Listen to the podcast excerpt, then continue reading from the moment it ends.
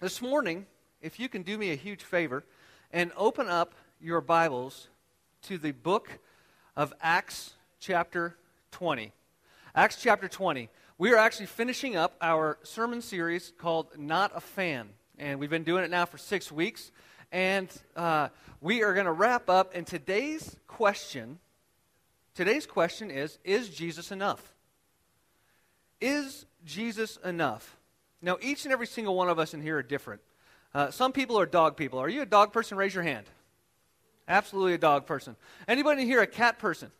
All right, there should be a special side of the room for you all. Um, uh, Ford people. Any Ford people in here? Raise your hand. Okay, Chevy people. Eh. Um, some people in here, you guys are really like me and you really like sports. Any sports people in here? Just really get into sports? And then you have your artistes and, uh, and such. Okay? Okay? And, you know, each of us have a favorite team. Any, any Cowboys fans in here? Couple of you? Couple of you? Any Broncos fans in here?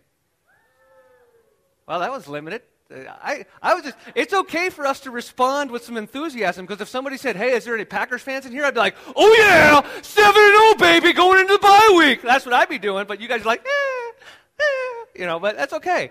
It's okay. We're going to work on that, okay? There's one thing, there's one thing. We had, uh, we had a friend in town last week, and, uh, and, I, and, and they were a part of a church plant for a long time, and I said, hey, tell me, tell me what you thought about, about the service. And they, they kind of looked at me and smiled, and, and I was like, okay, that's, that's a weird smile you got going on there. And I said, I know what the problem is. You don't have to say it. And he goes, what's that? I said, they're all Baptists. That's the problem. We have a lot of Baptists in the group. And they said, that, that might be it. I said, because everybody just kind of stands there like this. Not sure if I'm allowed to put my hand up or not. You know, that, that kind of half, I'm going to maybe praise God with that, raising the hand, but I don't want to get up too high, make people think I'm weird, you know. And so we, we don't want to clap. We don't want to do things like that. So it's okay. You can do whatever you want. I'm really okay with it. I'm not going to point you out. Well, I shouldn't say that. I might not point you out. And so, um, you know, we're all different, though. Each of us worship in different styles. Yeah, it, awesome thing this morning. We have uh, a seventh grader leading the worship over in the children's area today. Really excited about that and seeing what's going to happen there. Shelby Lefevre. So that's exciting thing. All of us are different, and all of us do different things. We like different foods. We have different hobbies. God created us different. We do have two things, each and every one of us, though. We all have two things in common. Those two things in common we have is this: we're all born with a sin nature, and all of us have sinned. That's the two things we all have in common with each other. The question is, today is Jesus enough? Because if you've been here in the last year and a half, you've heard me or a guest speaker who's filled in for me say that Jesus Christ came in the form of a man. He was God, He is God, and He came in the form of the man. He lived on this earth, He died a criminal's death, and rose again, all to pay the penalty for our sins. But is that enough? Is Jesus enough? I mean, the simple Christian answer, if you've gone to church long enough, the answer is of course. Of course, Jesus is enough. But, but, what about when we're trying to tell others about it? Do we live our lives, not just with our mouths, but do we live our lives like we actually believe that Jesus is enough? The word enough, full, complete, satisfied. This week I got to have a meeting, and this was a great meeting to have. I got to have a meeting at Tucanos. Has anybody ever been to Tucanos before? Mm. Tucanos is a Brazilian churrascaria. And it's where they come around and you pay kind of a buffet price, but instead of going to a buffet, they bring around huge skewers of all different kinds of meat and they just carve it off and put it on your plate for you. Yeah, you got to go there. It's that good. They have a salad bar. I'm not sure why. Um, but you go and they, they carve it off for you. And, uh, you know, a little while back, you all know I've been, been a little larger in my life. Um, a little while back, I could put that away. I could get my money's worth. And I was trying. I was trying hard on Thursday to get my money's worth. But there was a time when I was full. There was no more bites. They brought around the dessert plate. And that was just a bad idea because I really thought I was going to lose most of lunch just, just thinking about trying to eat, eat dessert. But there's a point where you're just so full, you're just, you've just had enough that there's no room for anything else. My question is Is Jesus enough? Or is there room for something else? If you walk into most churches, I bet that you'd hear that Jesus is enough. That when all hope is lost, we have nothing left, Jesus is sufficient. He takes care of all those needs. Jesus' sacrifice on the cross was sufficient to solve our sin problem. And you know what? That teaching is right. But, but, how many of us actually live that way? How many of us actually live like Jesus is enough? How many of us are truly free in living a life that says to our neighbors that Jesus is enough? Think about it for just a second.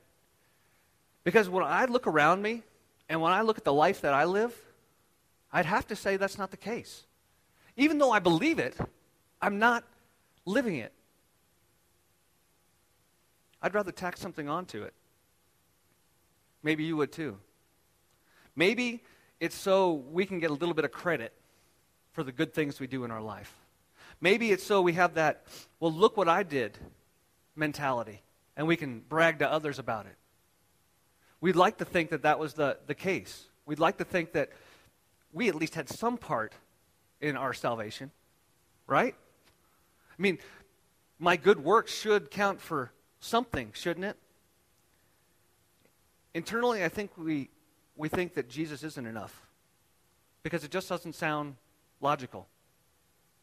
To put our full faith and complete trust in a person that lived 2,000 years ago that we've been told and we believe by faith that is and was God, has it all sunk in? Do we really take that and say, yeah, this is the life that I choose to live? This is the way I want it to be?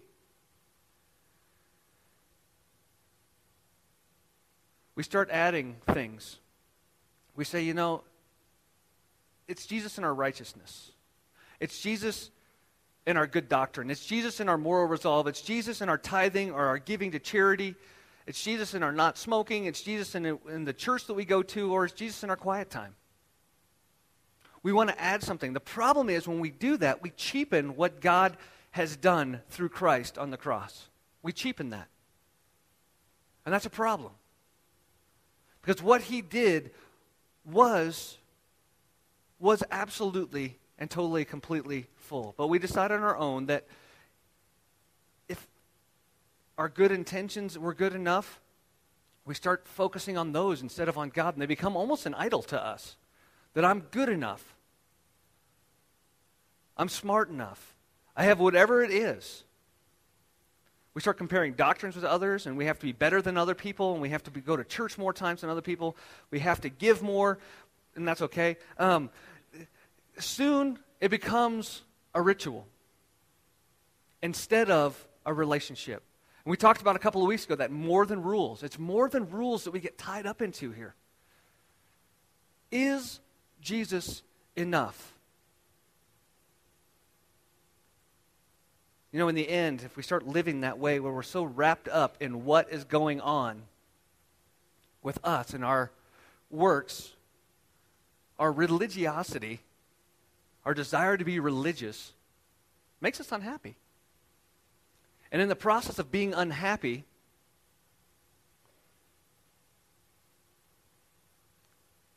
we start telling the world by the way we live that our Lord really isn't enough. And they say, Why would I want to follow that Lord that you're following? I mean, look at your life. You know, I think people come to the realization that Jesus is enough?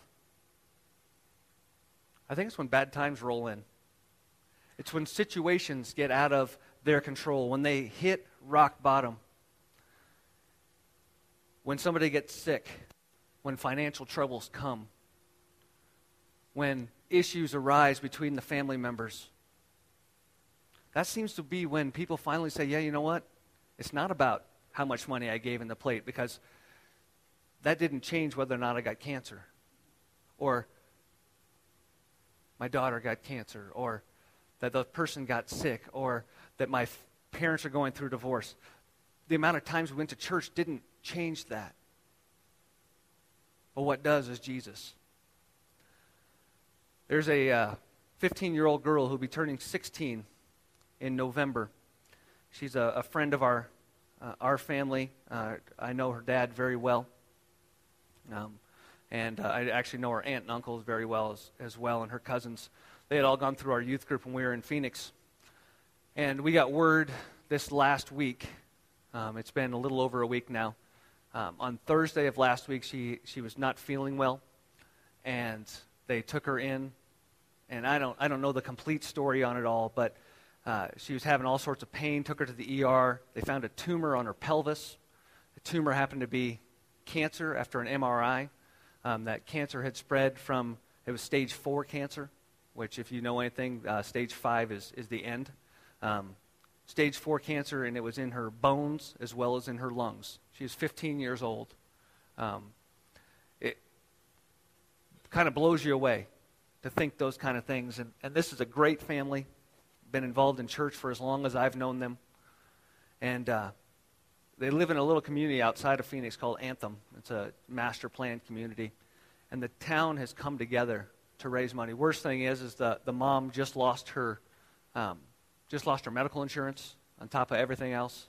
Um, in the first week, you know, on Thursday they, they uh, found out, and by Sunday she already had a port in and had her first chemo treatment. Um, that's how quickly they had to move with this. Um, if and I pray that when she makes it through all of this, um, as soon as they, that tumor shrinks down enough, she has to have a full hysterectomy, um, which means she's not going to be able to have children, which I think, from what I understand, every little girl dreams of someday of being a mom. And you take that away, and it, it's like, uh, how are you supposed to deal with that? I mean, when do you turn to God and say, God, what, what are you doing? This is a 15 year old girl. Give it to some 80 year old woman that doesn't have to worry about having kids. But you don't give it to a 15 year old girl. What are you doing? Why are you doing this? You know, we ask those questions, and, and, and when we look at ourselves and look at the things we've done, when we think that, well, maybe I've earned this, or maybe I deserve this, or I shouldn't earn this, or shouldn't deserve this because of what I've done. But that's not the way God works. And that's when we have to ask ourselves is Jesus enough? Is Jesus enough? we have a tendency to try and add to Jesus something to equal everything. I want you to take just, just a couple of seconds inside your bulletin there. This picture's on the front of it or inside of it. I want you to fill in the blank. Jesus plus what equals everything? Jesus plus what equals everything? And if you want a bulletin, um, Juanita is actually heading over to grab some. Would you? You can raise your hand and, and uh, we can pass one out to you. But Jesus plus what equals everything? And I'm going to go off a little bit on, on a side tangent that it isn't even really in my notes, but we used to do this with the youth. And when you put that in the blank, when you fill that in right there, is that thing a tangible thing that can be taken away? Is that thing that you put in there something that can be taken away. If a flood were to come, or a fire were to happen, or sickness were to come, is that thing something that can be taken away? I want you to think about it. Because we put so much into other things to help us be, you know, satisfied in life when Jesus should be enough to satisfy us. I'd like to ask out loud and say, hey, what did you put in that blank? But I'm going to let that be between you and God because because I want you to be honest. I don't want you to say, well, you know, I'm going to give the church answer and it's Jesus plus nothing because that's what the answer should be. Jesus plus nothing equals everything. But what is it for us? What is it for you? As you're looking at that and as you're thinking about it, I want you to think about the perspective of how we live our lives. Because what's in that blank probably says loud and clear how you live your life. Because if it's Jesus plus nothing, you'll live your life according to that. But if it's Jesus plus your career, you know what your career is going to focus on. If it's Jesus plus your family, you know what that focus is going to be on. If it's Jesus plus the good things you do in your life, you're going to be focused on that. But it really is Jesus plus nothing. How do we change our mindset to be that way. Because I would bet, I'd be willing to bet that most of us in here whether we're honest with ourselves, if we're truly honest with ourselves, would say that that blank isn't nothing, that there's something in that blank. And when we look at it and we think about it, how do we change the way that we are to live, not just talk, but live and walk with that perspective? Paul, who, you know, wrote most of the New Testament, he had some interesting things to say about the way his life was. He wrote to the church in Philippians, or Philippi, in the book of Philippians. It says this it says, To live in Christ and to die is gain. How do we have that attitude? How do we have the attitude of what he wrote to the Colossian church and what he believes about the one true Christ? He says this in Colossians 1, and this is in your bulletins as well if you don't have your Bible. Colossians 1 15 through 20 says, Christ is the visible image of the invisible God. He existed before anything was created and is supreme over all creation. For through him, God created everything in the heavenly realms and on earth. He made the things we can see and the things we can't see, such as thrones, kingdoms, rulers, and authorities in the unseen world. Everything was created through him and for him. He existed before everything else, and he holds all creation together. Christ is also the head of the church, which is his body. He is the beginning, supreme over all who rise from the dead. So he is the first in everything. For God, in all his fullness, was pleased to live in Christ. And through him, God reconciled everything to himself. He made peace with everything in heaven and on earth by means of Christ's blood on the cross. He reconciled everything to himself, and Paul understood this that it was Christ's blood. There wasn't anything else that did it. But you know, one other thing that Paul wrote that has caught me as I did some studying, it really stood out to me this week. And that was in Acts chapter 20. Acts chapter 20 is the one I've actually opened up to in your Bibles. But this is probably the most impressive writing that Paul talks about with the Spirit, the Holy Spirit, and, and, and Christ Himself. And, and, I'll give you a quick paraphrase of it. it. It, it starts in verse 22, but a quick paraphrase basically, he's talking to all the, the people at the church, and he says, Guys, you know, we've had, a, we've had a great run here. Things have been really, really good. I really enjoy it here. I have great friends here.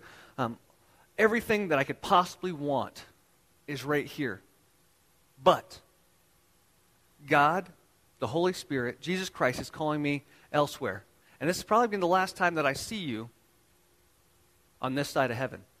Because I don't know what's supposed to be ahead, but I do know that there is pain and torture and imprisonment where I'm going.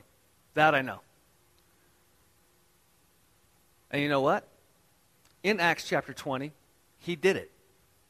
He went. He left Jerusalem. He left this place of comfort. He left this place of knowing things. He left this place of knowing people to go out into the unknown. That's not easy. That's not an easy thing for any one of us to do. But why did he do it? Acts chapter 20, verse 24 says this But my life is worth nothing to me unless I use it for the finishing uh, for finishing the work assigned to me by the Lord Jesus Christ, the work of telling others the good news about the wonderful grace of God. How do we get to that point where Christ is everything and I am nothing? Where Christ is everything and I am nothing. That I'm okay giving up my life and my stuff for my God and shift my thinking from me to Him. How do we get there? That's really what this fan, not a fan book has been all about, is switching from being a fan of Jesus to being a fully committed follower of Jesus. And over the last six weeks, we've talked about it. And over the last six weeks, you've heard me say it. And some of you have read the book. Now it's time to respond. Now it's time to respond. It's time to make that move or not. You have the choice. That's the beauty of it all. In Paul, in uh, in Acts chapter 20, this is where Paul started with it.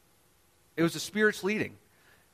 Acts chapter 20, verse 22 says, And now I am bound by the Spirit to go to Jerusalem. I'm sorry, I paraphrased that wrong. He was going to Jerusalem. But he, he was going there, and he was bound by the Spirit. How did you hear from the Spirit? I honestly believe it's through your quiet time and just listening. But how many of us in here have an actual quiet time? I don't like quiet. There's an awkwardness to quiet. I'm not sure if you notice that. The only time I like it quiet is when I'm asleep. And even then, I think I talk in my sleep. I don't, I don't like quiet. Let's just practice it for a second. All right, that's long enough. That's just weird. It's just, you don't want to sit there. But that is what we are called to do.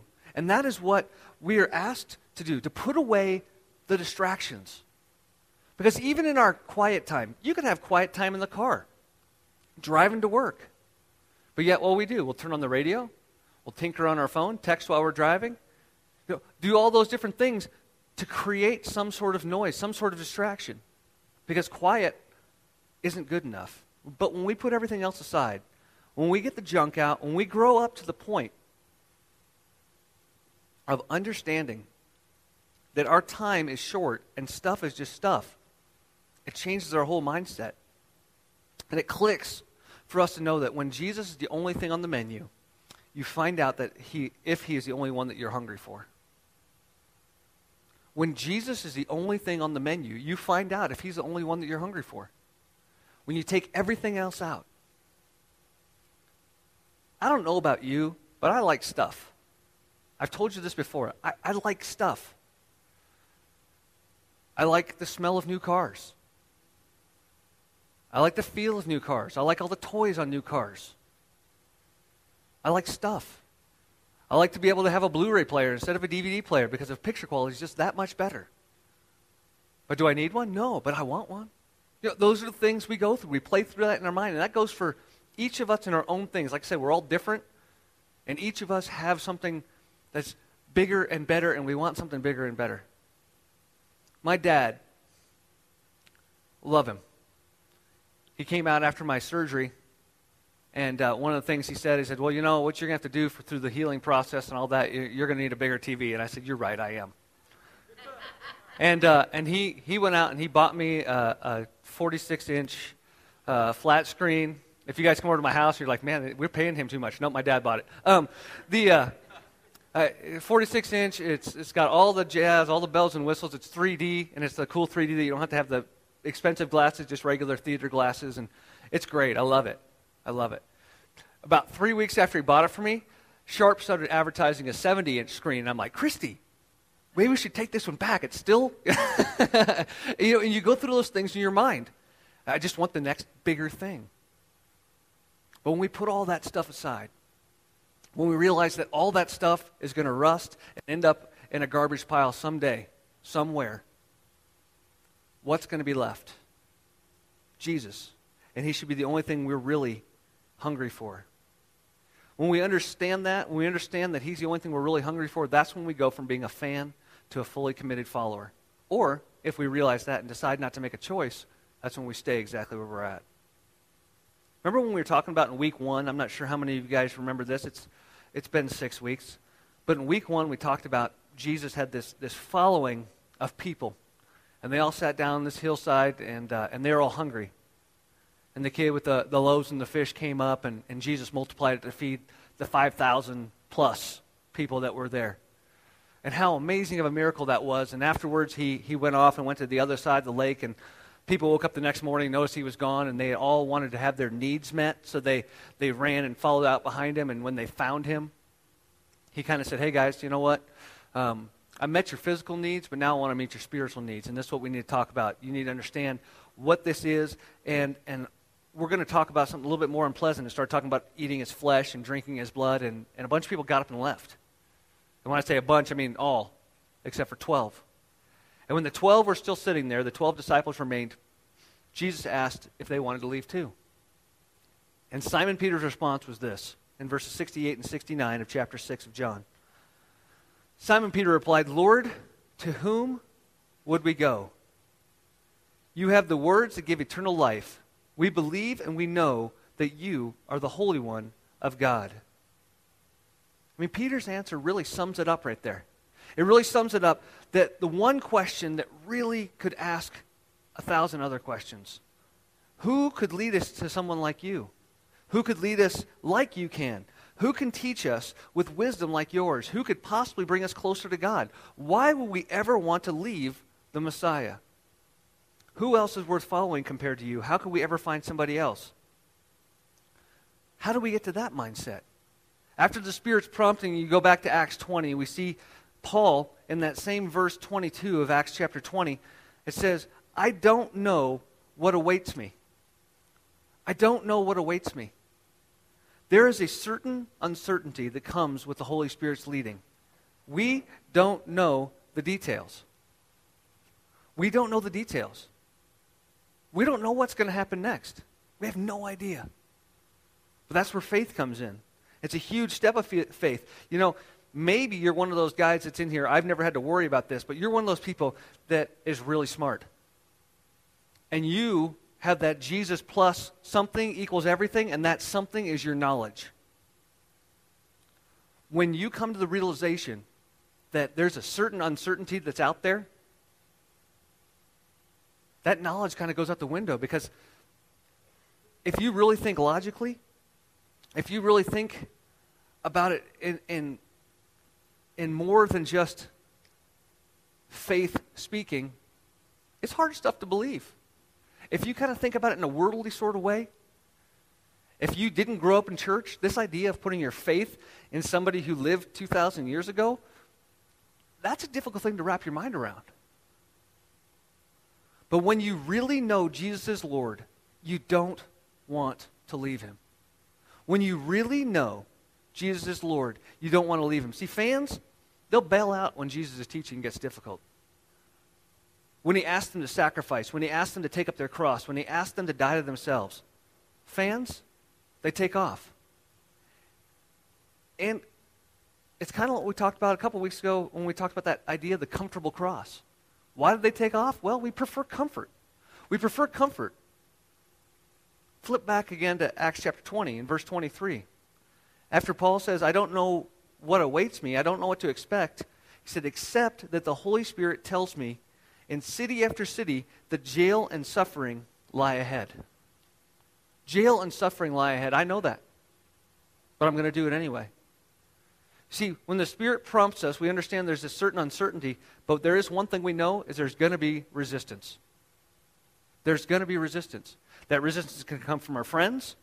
That resistance is going to come from our family. That resistance is going to come from our neighbors. And you know what that resistance is going to come from? Us. We're going to fight with ourselves. We're going to fight with ourselves. It's like swimming up a river. There's going to be resistance. And I think the reason why there's resistance is because we really do question if Jesus is enough.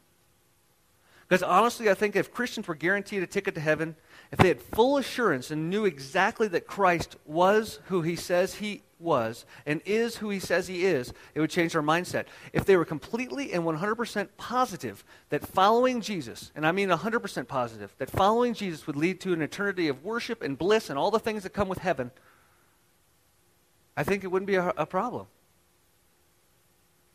I don't think it'd be hard for people to, to follow the difficult teachings if they knew that were the case. If all of us knew and believed that Jesus was Lord, I think approach, our approach to sharing our faith would be different as well. But the thing is, is we don't know the way we wish, so we don't believe the way we should. We don't know the way we wish, so we don't believe the way we should. And I know that sounds weird, but listen to what I said. What do you wish for with God? Don't you wish that He would just lay it all out so we can see it?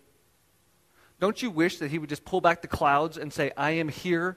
This is my son. He died. Now you guys have seen it. Now you don't have to worry about that faith thing as much. It's all here. Let me just prove it to you. Don't you wish that He would do that? I mean, there's lots of days that I wish it especially when I'm dealing with some moron that just really needs Jesus. Just wish God would open up and say, See, look, look, there he is, right there. But the thing is, is we have to we have to live a life that's not like that. And you know what? It wasn't, it wasn't like that for the original disciples, because sometimes we say, well, if I was an original disciple and I walked with Jesus and I saw the things that he did, maybe it would change. Well, that, that's true. They did get to see the miracles, they did get to see him in action. But they still had to make the choice whether to believe that he was the Messiah or not. That was their choice. And they had to believe it fully and completely because their lives were on the line. As a matter of fact, if you look through the 12 disciples, other than Judas, who took his own life, almost every single one of them had their lives taken by a sword or a spear or some form of martyrdom, stoning. They had to make a decision that said, I am a complete and total follower of Christ. Paul, in Acts chapter 20, verse 24 says, But my life is worth nothing to me. My life is worth nothing to me unless I use it for finishing the work assigned me by the Lord Jesus Christ. He had a passion for Jesus that was a selfless passion. A selfless passion. We tend to think about ourselves a lot. I know I do. I shouldn't say we, because I don't want to lump you into that if you don't. But I, I'm pretty bad at it. I like, I like thinking about myself. My wife almost didn't marry me because I had a pretty big ego. Okay, I'm just going to be honest with you. I know you don't see that now, but 13 years ago, I, I changed a lot since then. The, the idea of me is a good idea. And I think you could probably say the same thing. Not about me, about you. I mean, you can say it about me, that's fine. But, um, you know, we get caught up in our own stuff. We get caught up in our own stuff. And when we're listening to the prompting of the Holy Spirit and we understand there's certain uncertainty and there's going to be this predictable resistance, we have to have the selfless passion that says, I'm going to get beyond that. I'm going to take that next step and I'm just going to, I'm going to push forward. And it's not about the doing part of it either, it's about obeying. I don't want you to get confused with that. I don't remember a whole lot of things when I was in youth group, when I was a kid, but there was one message that's always stood out to me, and it, it stuck with me forever. And the title of it I never, will never forget. It's God is Coming Soon. Look busy.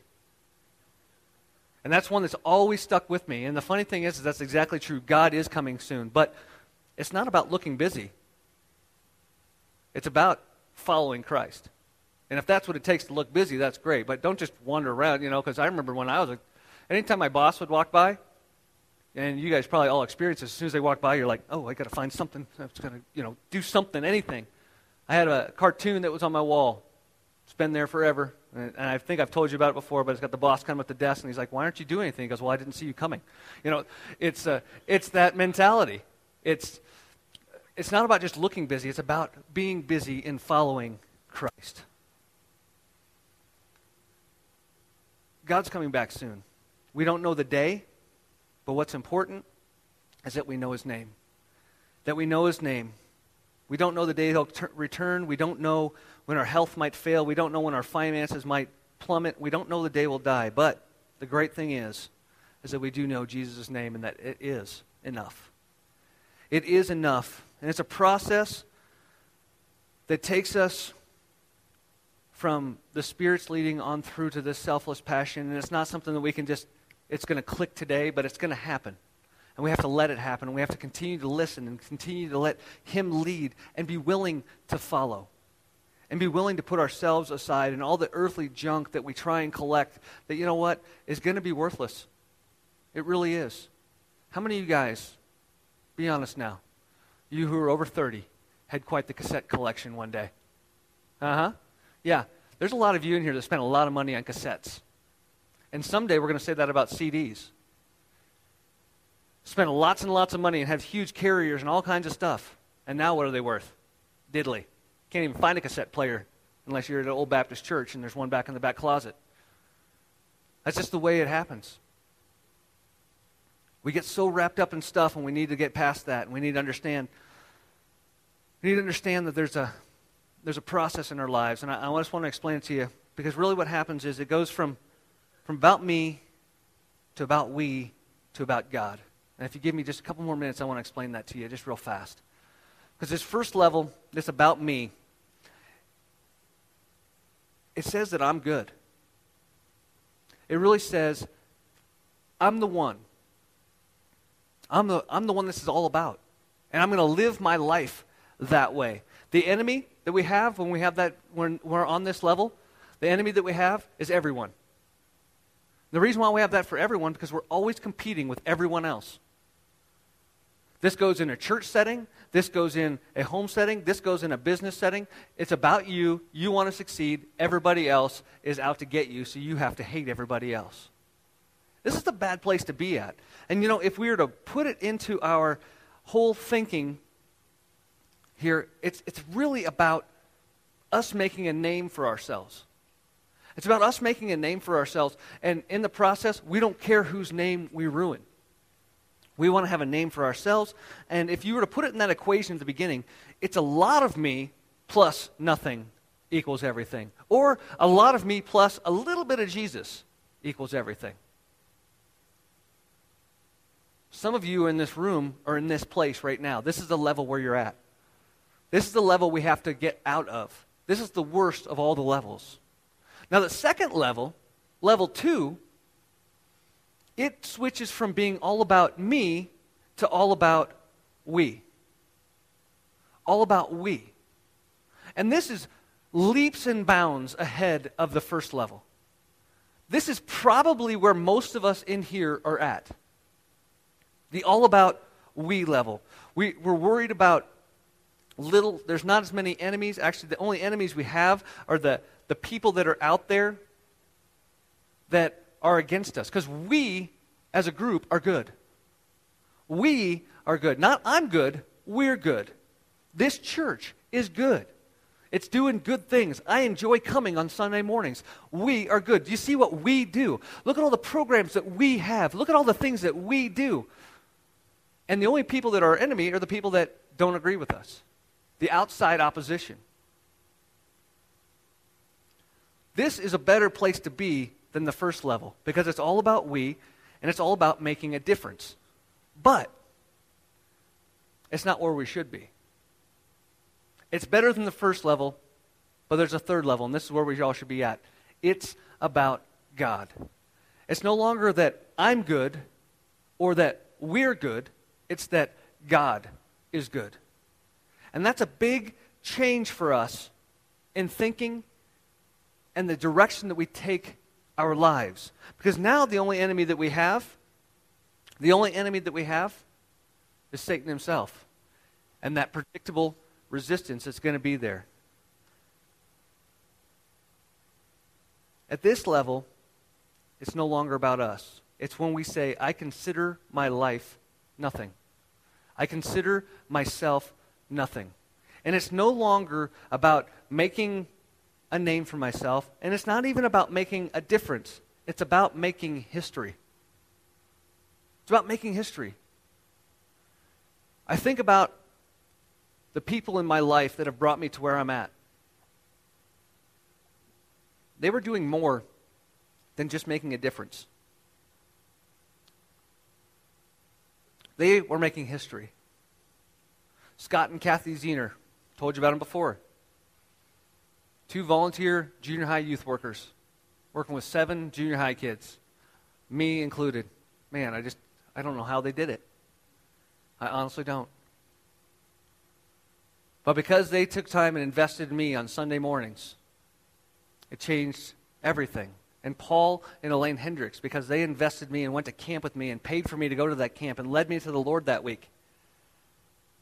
More than making a difference. They're making history because I don't think I'd be standing here today without them or without my grandfather who made sure I came to church every Sunday as much as I hated it, as much as I looked for every excuse to get out of it. He made sure I was there. He was the one that would come over and wake me up in the morning make me put on my corduroy pants because I wasn't allowed to wear jeans. And he made sure that I was doing. And not only did he make sure, but he lived a life that was an example in front of me by reading his Bible, by doing things that were an example of, of a faith that he believed in, not just using words, but using actions to go behind those words. And it makes history. And you, you have no idea the effect that you might have on your neighbor. You might have no idea about the effect that you have on your classmates in school, your coworkers, because the life change that could happen with them, they could become the next Billy Graham. You don't know. I don't know.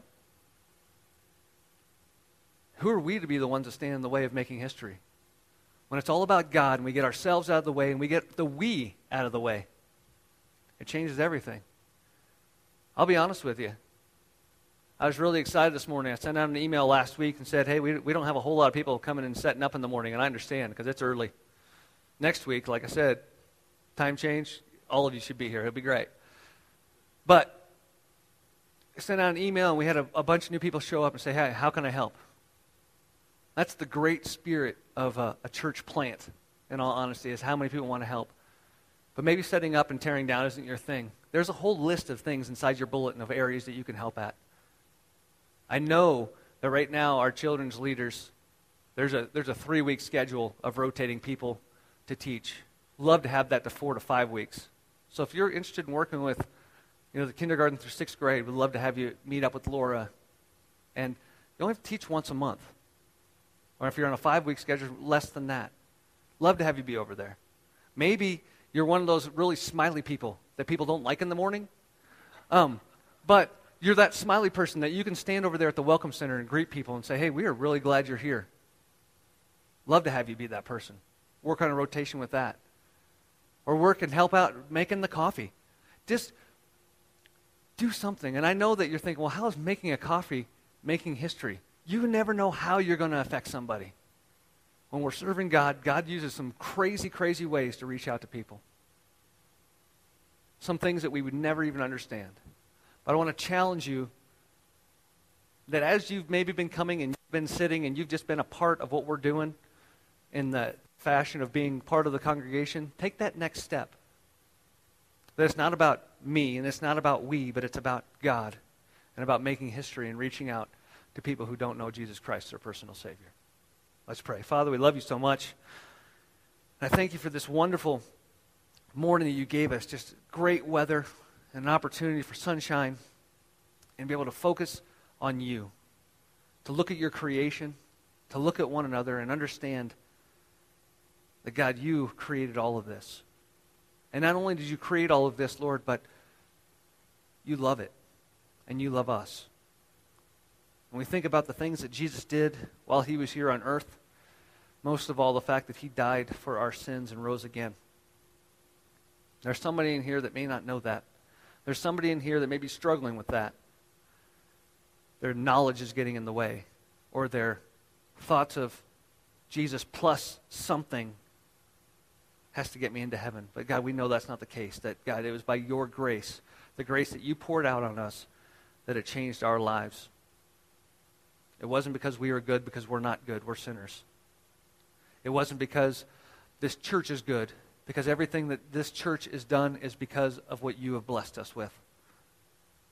It's all about you. And help us to get to that thinking in our process. Bring us to that next level. We pray it all in your name. Amen. Guys, I do thank you for being here this morning. And um, I want to I want to offer. Um, I hate to say my services, but I'd love just to pray with you. Maybe you're struggling with this. Because it was something that throughout this week is one of those things that you get to hear it for 35, 45 minutes on a Sunday morning. I get to deal with it all week long and have it continually kick me in the gut and say, hey, you need to get off the, the, the me about competing with everyone. You need to get off the we and, and comparing yourself to other churches. You need to be about God and let Him do it. And that's, that's a difficult place to get to. And I'd love to pray with you if you're dealing with those same difficulties that I was and still am. Just to have God give you the strength to get through. I'm going to step back to the back as we sing these last two songs.